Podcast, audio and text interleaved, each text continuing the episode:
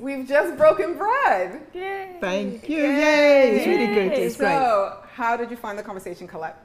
Um, oh, it was so, we said, like, it was so enriching. I think the ability to start, be forced into binary was hard, but then to be able to qualify that and explain that and explore that together was beautiful. Yeah. Yeah. Yeah. yeah. Jennifer?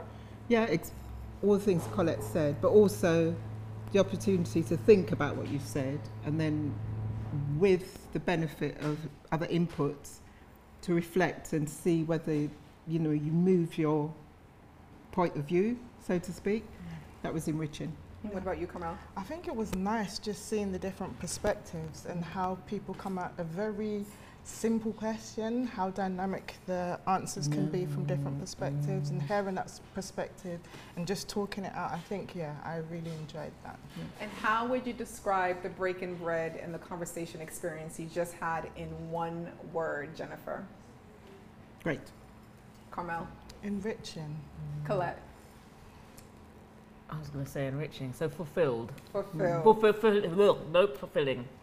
And I had a question earlier about who would you rather. So I asked you at the beginning a whole bunch of women, uh, black women, that you would rather sit at the table with, or go to court with, or go to jail with, or what have you. So who would you rather, Oprah Winfrey or Sabrina Clark? I'm just kidding. That brings us to the end. Which Which one is that? To walk or, or at the table? Sabrina Clark every time. Brilliant. time, Yeah. Sabrina. Thank you Yeah. very much for joining my table. It was a pleasure to break bread with Thank you. you. Thank you. Thank you. much. Thank Thank you, thank you Likewise, both. ladies.